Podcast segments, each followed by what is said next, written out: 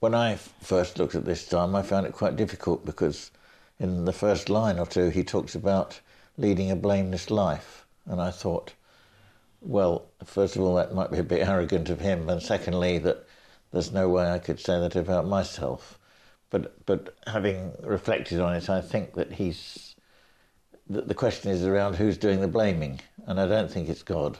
I think the implication is that there are other people uh, there who are blaming him for things, and having read round the background, I think that's his enemies who are trying to put him down, including his own son, I think. Um, and he's saying, that's not how I see myself, Lord, but you don't blame me. And that um, he's much more interested about how God sees him than all the other pressures that there are on him. I don't think he's saying, I've never done anything wrong.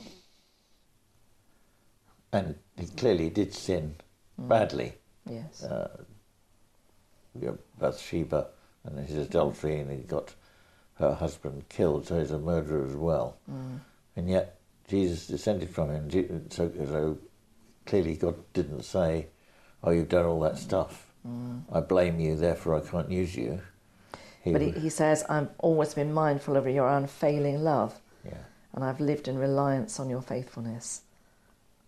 Uh, I think I think that's amazing to to know that although you've, you know, you've sinned and not lived a blameless life, that God still loves you and forgives you and enables you to rise out of that and and to live in reliance on God's faithfulness. Yeah. When I read blameless life, I was thinking maybe that means more life of integrity. So that was something I, I could understand a bit more. But then it also made me think about something I'd heard on U C B Radio uh, a few weeks ago that was, what are the six things you would like said about you after you're, when you're dead? And I was thinking, well, these are lovely things that David says about himself and or something here. And there are, there are things that I'd like said about, about me. Um, so I was just, you know, playing with those, with the, some of those concepts, really, of things that I'd like said about me. So, like, um, in verse one, he says, I have trusted in the Lord. And I'm thinking, yeah, and a life of integrity, that would be great. And I've trusted in the Lord and not faulted. That's a, that's a, you know, to, to have trusted in God and know, people know that I've trusted in God all my life is something I, I'm working towards, I think. Um, and then he says in verse three, and I've been mindful of your unfailing love and lived in reliance on your faithfulness.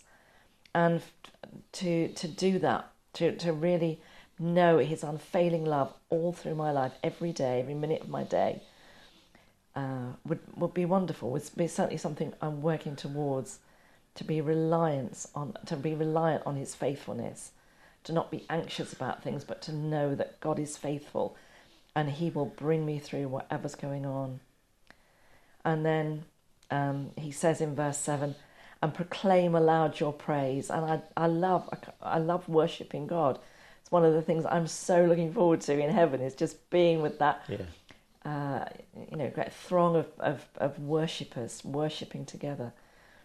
And but and then uh, the other part of that verse is, and tell of your wonderful deeds. Yes. And that, to be known to talk about God all with people, um, and ha- have your conversation always around, you know, bringing God into it and what he's done in my life, working towards that one. Yeah. So, yeah, I think to the life of integrity and some of those things, yeah, some of the, some of the things I'd like said about me. Yeah. So it's not about the, the fact you're saying you're blameless, it's the fact you're saying you've got integrity and you want to be known for those, for your relationship with the Lord. Yeah. Yeah. Yeah. Me too, that sounds fantastic. But he also was humble enough to say, test me, Lord, and try me. Examine my heart and my mind. And that's that's quite a challenge in itself, to say, Lord, examine me. Yes. You know, show. I think I'd like... I'd like to pray that, but Lord, could you just be gentle with me? Could you just do it kindly? There's that whole concept of the examine, isn't there?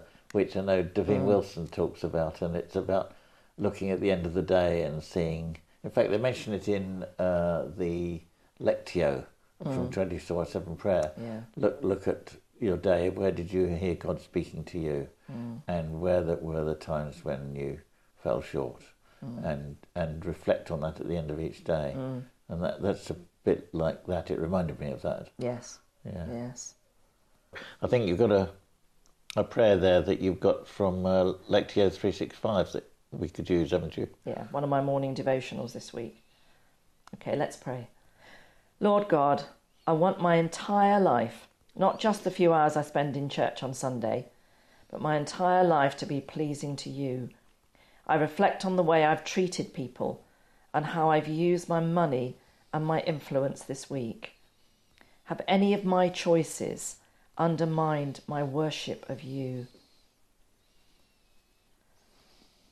And Lord, I pray on behalf of my nation. We, like Israel, are not innocent. We're not blameless. Forgive us for any corruption and greed. Wash away our sin. May your kingdom come and your will be done here as it is in heaven. Amen. Amen.